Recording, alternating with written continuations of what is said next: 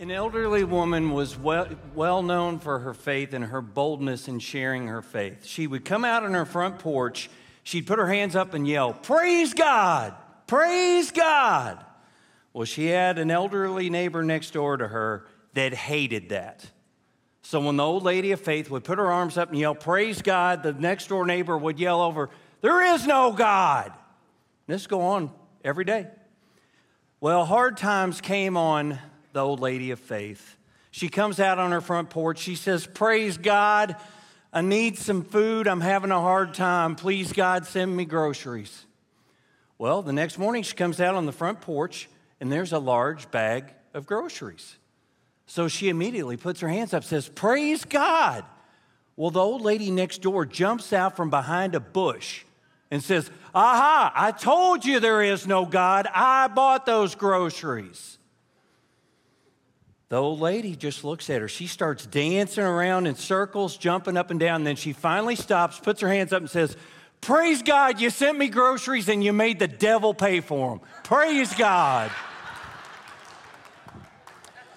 I don't know if that's the faith of Moses or Noah, but I just like that story. In Stephen Covey's book, The Seven Habits of Highly Successful People, the second habit states that you should begin with the end in mind. And the book goes on to say the beginning with the end in mind is based on imagination. It's the ability to envision in your mind what you can't presently see with your eyes. There's a mental creation that happens first in your mind before the physical, actual creation happens. Picture it this way it would be like having a blueprint. That's what's in your mind, but it's not here yet. And then comes the building or a house. Well, this ability to envision in your mind what you can't see right now sounds a whole lot like the first verse of Hebrews chapter 11 that Pastor Dave shared with us last week. So let's look at that to get started. Now, faith is confidence in what we hope for and assurance about what we do not see. You can't see it, but I'm confident. I'm confident that it's going to happen. So, getting back to this habit, beginning with the end in mind, Mr. Covey could have learned a lot about this habit from the life of Moses. Moses lived his life with the end in mind. And one of the verses that we're going to look at tonight tells us that Moses lived his life looking ahead to his reward. His faith that pleased God directed his path on how he lived his life, and it guided all of his decisions. Now, remember, remember this point. We're going to look through this lens tonight at the story of Moses and how he became known as one of the heroes of our faith. Now, this Hall of Fame faith that Moses had is not just for us in our individual lives. God is looking for that type of faith in his churches. So, what would that mean for Eastside?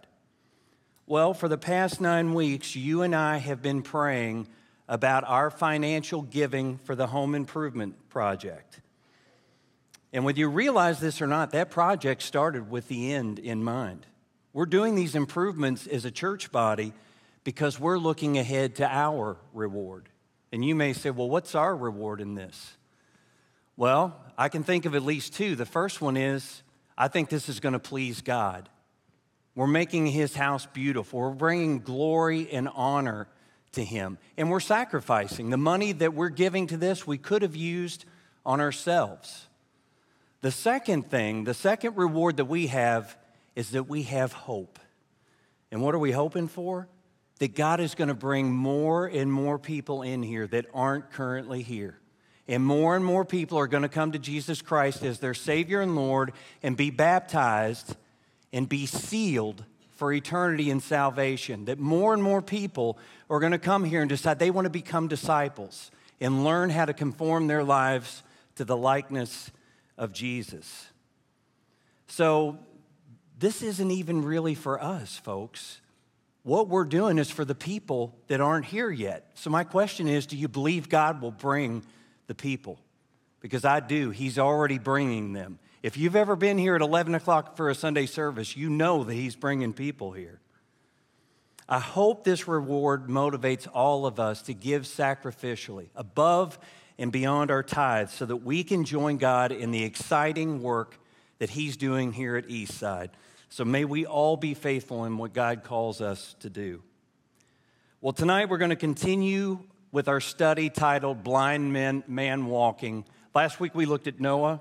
This week we look at the life of Moses. We probably know more about the full life of Moses than we do any other person in the Bible. And I'm going to share a few stories from his life that highlight his faith that pleased God. And as you hear these stories and you think about the difficult decisions Moses made throughout his life, his choices only make sense if you understand that Moses lived his life looking ahead to his reward. So, in the spirit of the habit that I just shared with you, let's start with the end in mind. Well, the end that Moses had in mind was his reward. What, what was that? Well, remember, this is 1,500 years before Jesus left his Father's side in heaven to come and be born in a manger. So there is no salvation through Christ for Moses, at least not yet. The Jews at that time knew nothing of heaven. They had a very foggy view at best of the afterlife, but I'm confident that Moses did believe in an afterlife and that there was something better for him. There's no Bible, not yet. Moses wrote the first five books of the Bible, but he hasn't done that yet in where we're studying. But he does have the story of creation. He has the story of the patriarchs, and really important, he has the promise that God made to Abraham, the covenant that he made to him. But he doesn't have the Holy Spirit inside of him. He has so fewer resources than you and I have today to know God, to know about God, and to know about his reward. Moses, like Noah, was really a blind man walking. Now, all that being said, Moses still lived looking ahead to his reward that he couldn't see yet. And let's look at his reward. And there were two parts to it. The first part is the part he experienced in his life as he lived pleasing God. And I've listed there God's way. Moses chose to live his life God's way, not his own way, because he knew that pleased God. And that pleased Moses to please God. He made his relationship with God the number one thing in his life. The second part is the future that I put the best is yet to come. And I listed promised land, blessing tall, and afterlife. This speaks to the Abrahamic covenant that I, I just talked about a minute ago. So, in the book of Genesis, Abraham receives a promise from God. He promises them land. They will receive promised land at some point. He also tells Abraham, You are going to be my chosen nation. I'm going to bless all people and all nations through you. Moses knew this promise, and as I've already said, he had a belief in the afterlife. So, this is what motivated Moses and directed the choices that he made throughout his life. Remember Hebrews 11:6 that we learned last week. Without faith, it is impossible to please God. Well, Moses aimed to live a life of faith that pleased God. So now that we know the, the, the reward that Moses was living for, let's dig into tonight's lesson. So we're in Hebrews chapter 11, the Faith Hall of Fame chapter, and we're going to be looking at verses 24 through 28, total of five verses. And as we look at these verses, I'm going to share four specific choices that Moses made to keep his focus on the reward. Moses' life can be a blueprint for all of us and how to live a life of faith that pleases God. So let's look at the first two verses.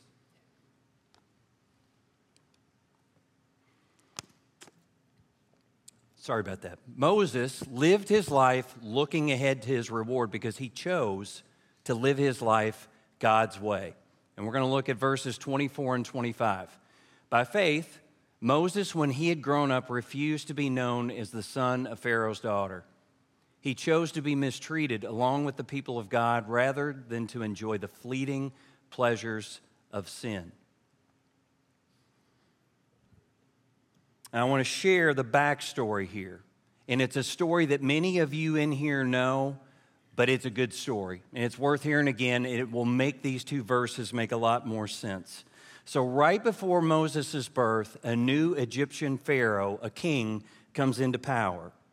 And the Israelites have now been slaves in Egypt for hundreds of years, and there are a lot of them.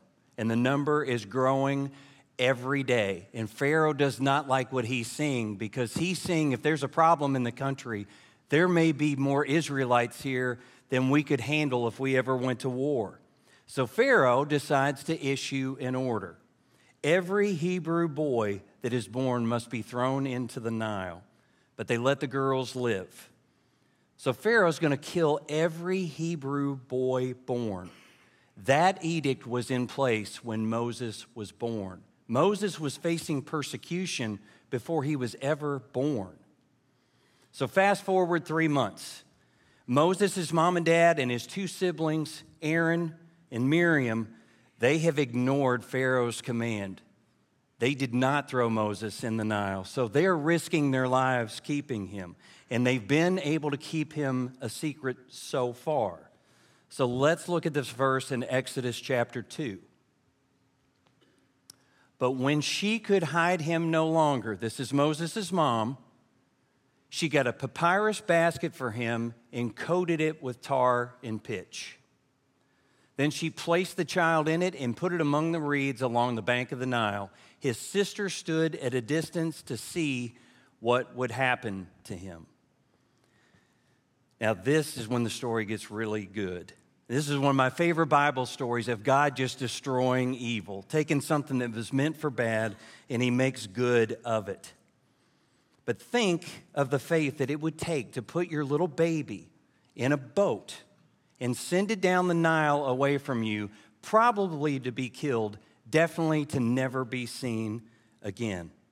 And of all places, she puts his little basket, his ark, like Noah's ark, in the area where Pharaoh's daughter is bathing. Now, the Bible says that Pharaoh's daughter hears Moses crying and takes pity on him. She knows that he's one of the Hebrew baby boys. She is the one who actually named Moses. Moses didn't get that name from his birth mother. Pharaoh's daughter named him Moses, which means to draw, to draw out of the water. So Pop quiz here. Who is it that's trying to kill Moses and all the Hebrew baby boys? That would be Pharaoh. Who just saved Moses out of the Nile River? Pharaoh's daughter. So, little irony there. Moses' sister, Miriam, is standing on the bank of the river watching all this. So Miriam speaks up and says, Hey, you want me to get one of the Hebrew moms to uh, nurse him for you? And she says, Yes, go. Guess where Miriam goes? She goes back to her mom. She goes back to Moses' mom. Moses' mom is now coming back to meet Pharaoh's daughter. And Pharaoh's daughter looks at her and says, Take this baby, nurse him, and I'll pay you. I mean, think about this. Moses' mom puts him in a little boat and sends him away thinking that he's, he's gone. But she has faith and she has hope that God will somehow save her son. And probably less than an hour later, Pharaoh's daughter is handing Moses back to her and says, Raise him and I'll pay you. She's paying him now to raise her own son. Public enemy number one's daughter did this. What would that do to your faith if you were Moses' mom? What, what do you think that did to Moses' faith? Because he probably heard this story a thousand times as he grew up. So, mom nurses him. And I don't have time to get into the specifics of this, but this was really interesting to me. I just assumed that mom nursed him for probably two or three years and then took him to Pharaoh's daughter all of the research that I did, and I did a lot, leads me to believe Moses was probably between 10 and 12 years old before he went to Pharaoh's daughter. I even watched a, a, sermon that John MacArthur preached, and that dude knows a whole lot more than I do, and he came to the same conclusion. Well, why does this matter? Why does it matter that he was 10 or 12? because that means that mom and dad had impact on Moses for many more years than I realized. Moses stayed in his childhood home and learned the Hebrew culture and religion for possibly 10 years longer than I assumed, and was probably reminded of how God saved him every day in that home. Parents, we can't pass down our faith and our beliefs, but we can demonstrate it and talk about it to our kids. Moses' mom and dad knew that they did not have him for long because he was promised to Pharaoh's daughter. They poured into him while they could so that he would know that he was a child of the promise that God gave to the nation of Israel through Abraham that I've already mentioned. And that's the same God who saved his life in that little ark on the Nile River. But at some point, mom has to take Moses back to Pharaoh's daughter as her adopted son. And I'm sure that she was overjoyed that Moses' life was spared. But think how hard that would be to give your son away a second time.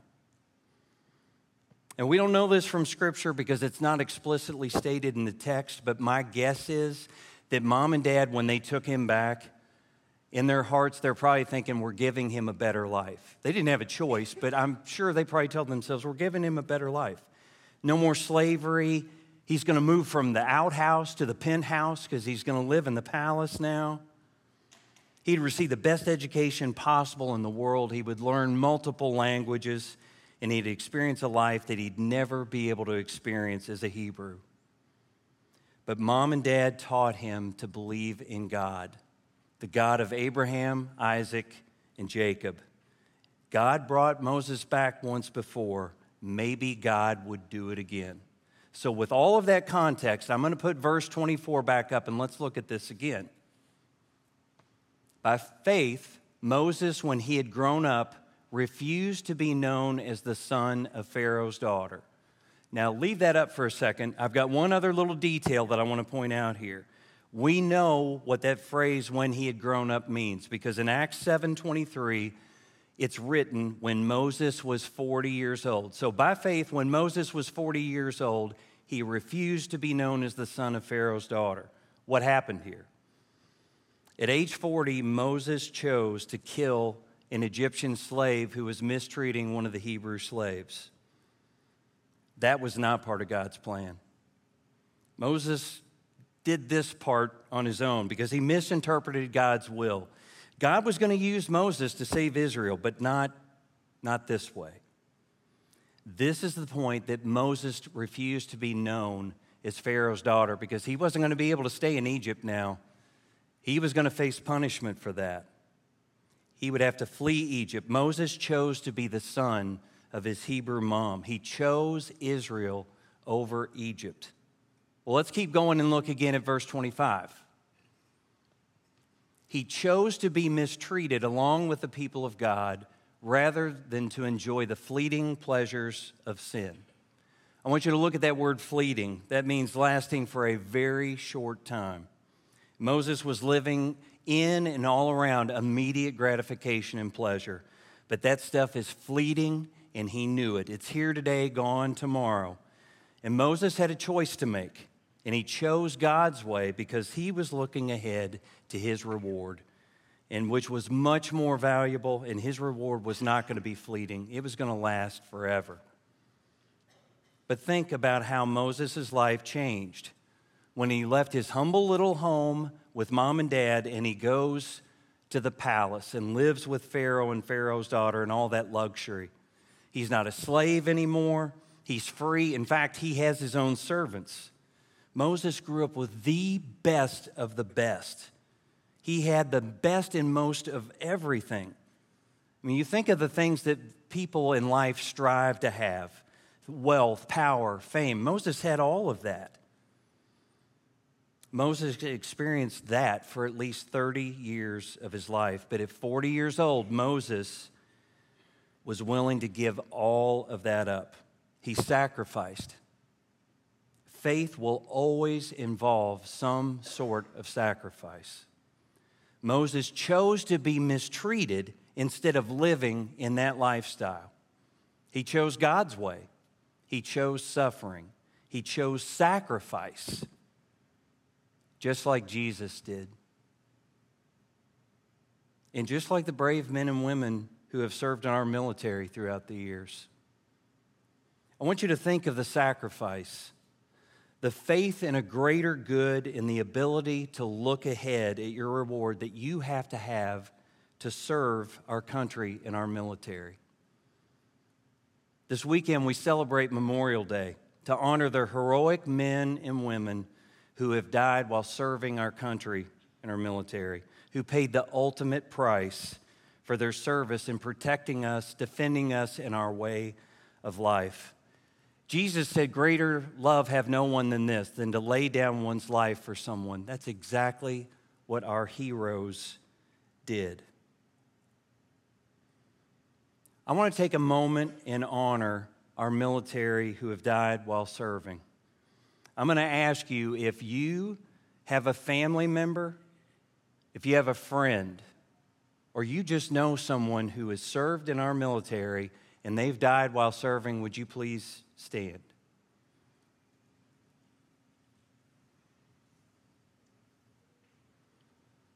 Look around the room, folks.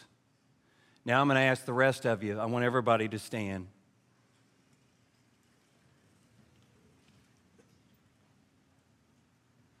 And let's show our appreciation for our fallen heroes.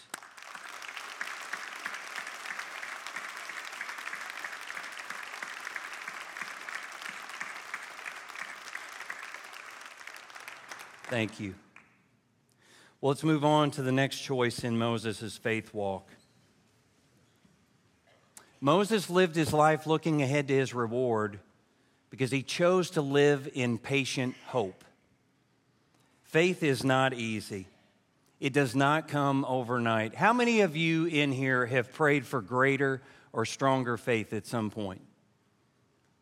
A couple of hands. It's like praying for patience. God does not wait for you to fall asleep and go get his magic faith dust and sprinkle that on your head, does he? And patience doesn't come that way. We don't live in the world of the matrix where somebody bores a drill into the back of your head into a USB port. Now all of a sudden you have faith and you have patience.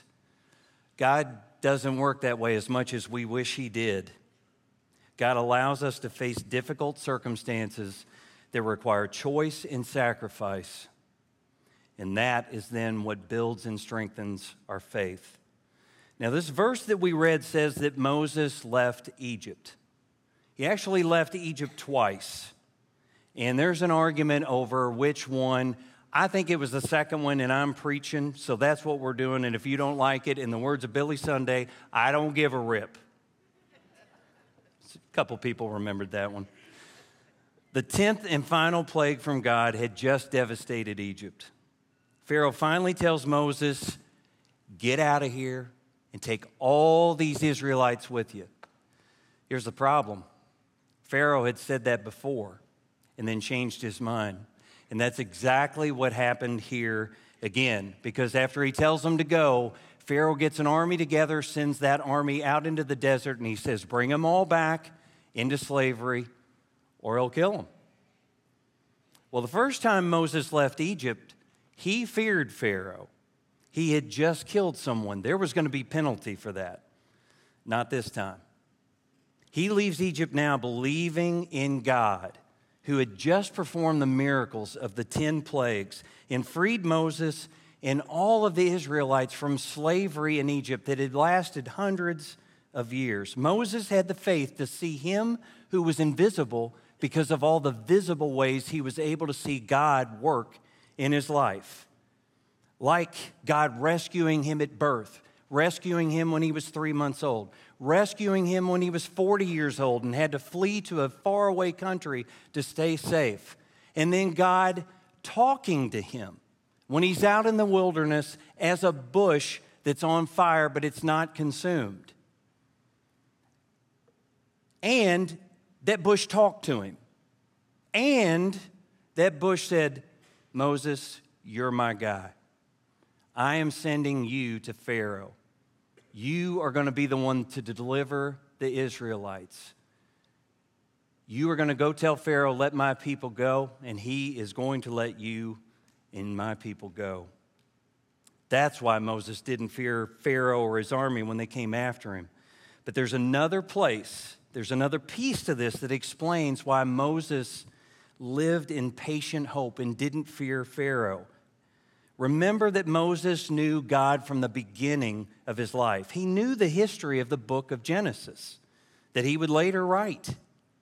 Not only could Moses see God's visible work around him, he was well aware of the promise that I've mentioned, that reward that I mentioned earlier, that God had given to Abraham and the nation of Israel. So let's look at that now. This is in Genesis chapter 15. Then the Lord said to Abraham, or Abram, Know for certain that for 400 years your descendants will be strangers in a country not their own, and that they will be enslaved and mistreated there. But I will punish that nation they serve as slaves, and afterward they will come out with great possessions. Now, that promise made absolutely no sense to Abram when he got that promise.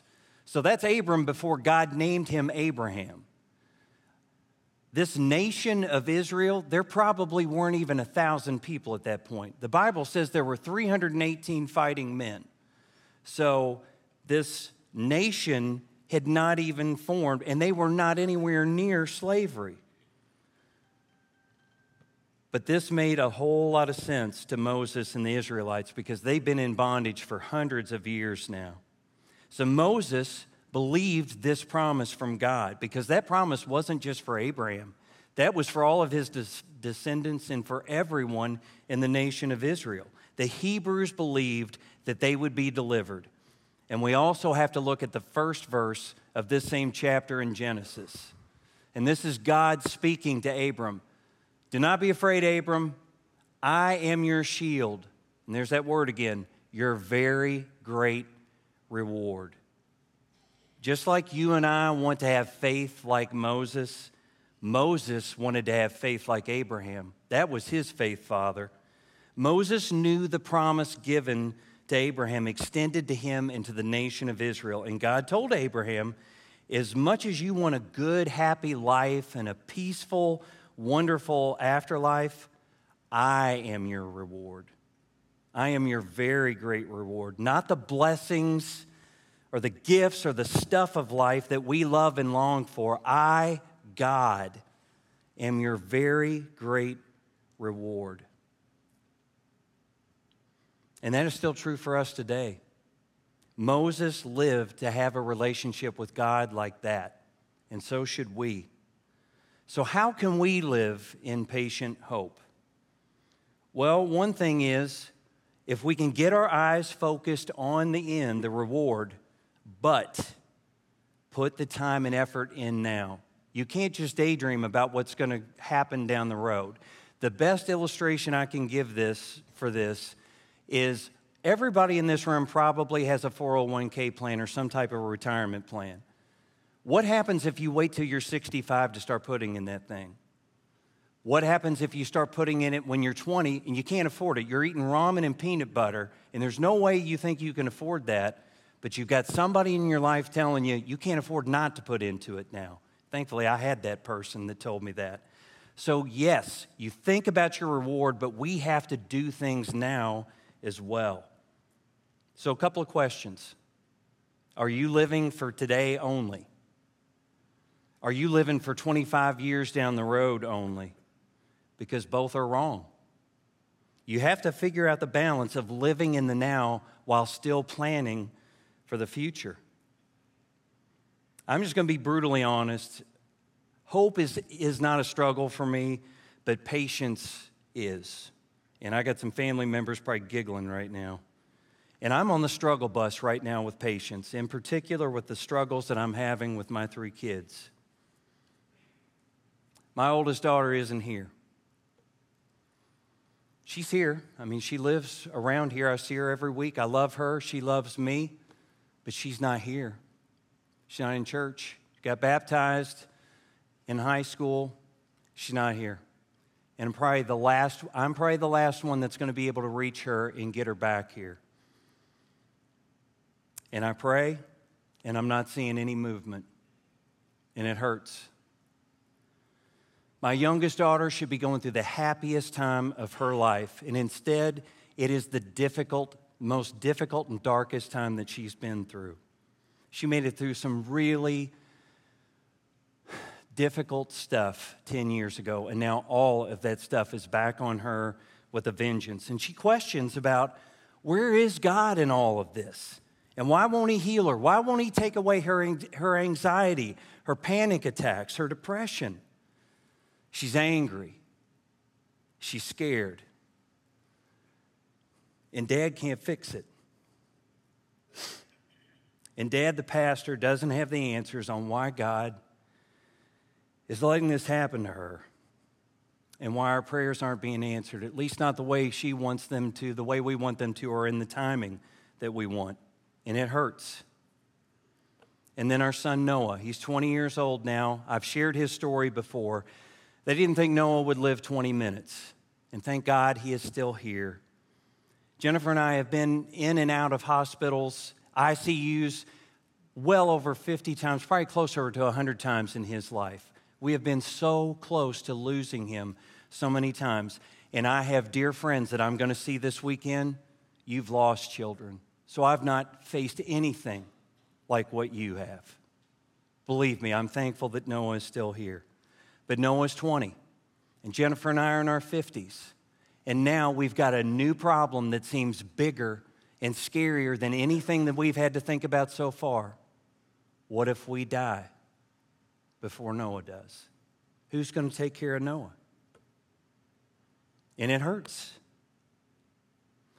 I know what it feels like to get angry at God, to question, to feel overwhelmed, to come to the end of you, the end of me. But in the midst of that hurt, God is with me. God loves me. I know it. I trust Him. I trust His way and His timing, even when it makes me angry and impatient. I know. I know even though I can't see it right now. And I keep looking ahead to my reward. All of you have stuff like me. Your stuff looks and smells different than what I just talked about, but you have it. And I hear about it every day here on staff, 24 7, 365. He's with you too. He loves you too. I'm confident that Moses felt all of these same things, but he persevered and he lived in patient hope, and he ended up in God's faith hall of fame. Keep looking ahead to your reward. Keep fighting. Keep getting back up when you get knocked down. Let's look at the next step in Moses' faith walk. Moses lived his life looking ahead to his reward as he chose to trust and obey.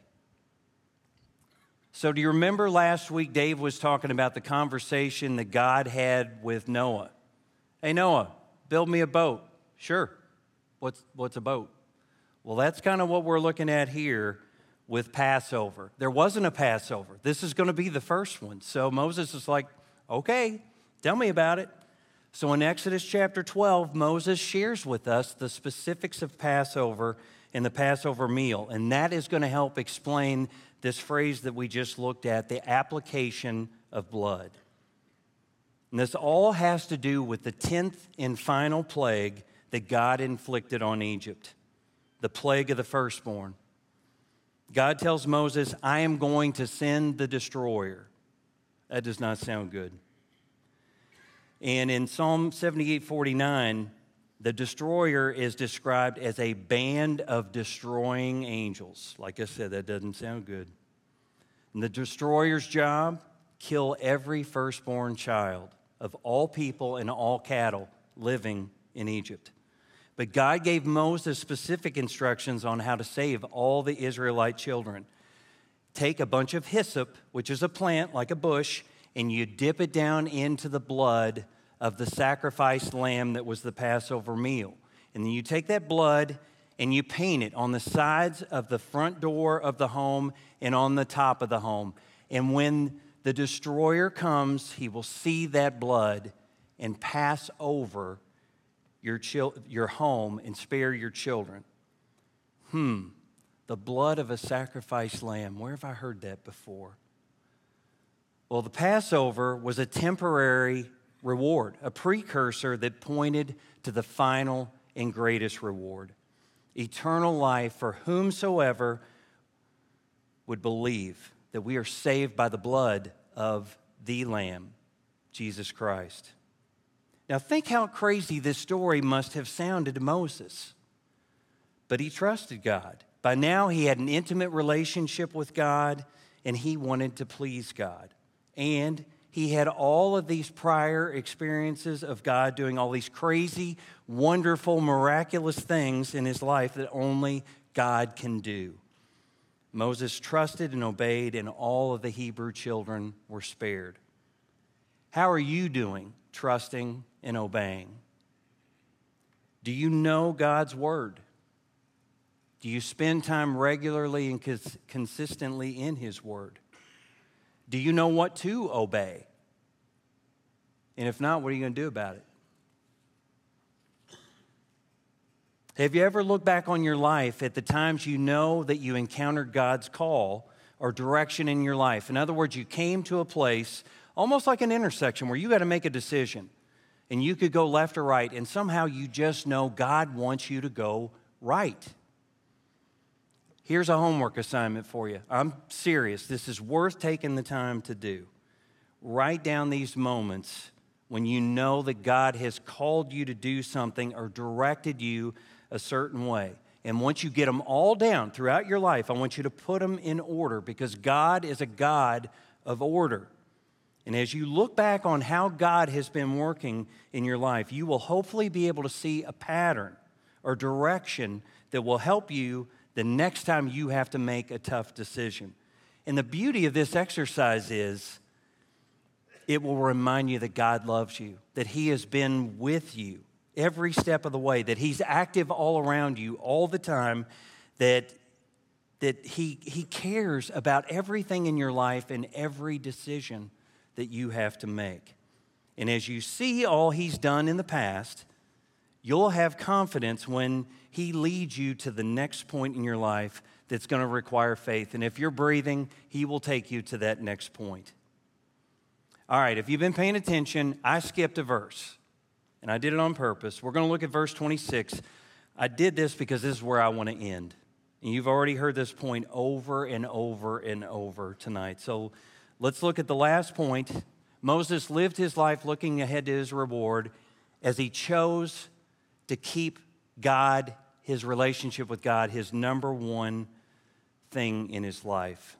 So, verse 26 he regarded disgrace for the sake of Christ as of greater value than the treasures of Egypt because he was looking ahead to his reward. As I've said, I've said it over and over.